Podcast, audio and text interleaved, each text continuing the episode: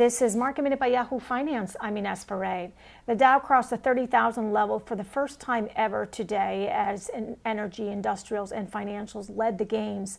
Best Buy beat on the top and the bottom line, but the stock is under pressure right now after the company warned that demand could slow during the holiday season because Americans started shopping early amid the pandemic. Dick's Sporting Goods also had a strong beat for the top and the bottom line, with same store sales increasing 23%. The company also named a new CEO, President Lauren Hobart, who will succeed Edward Stack in February. And Abercrombie and Fitch today was in the green after strong results for its latest quarter with digital sales up 43% as consumers bought comfortable clothes to be at home. For more market minute news, head to yahoofinance.com.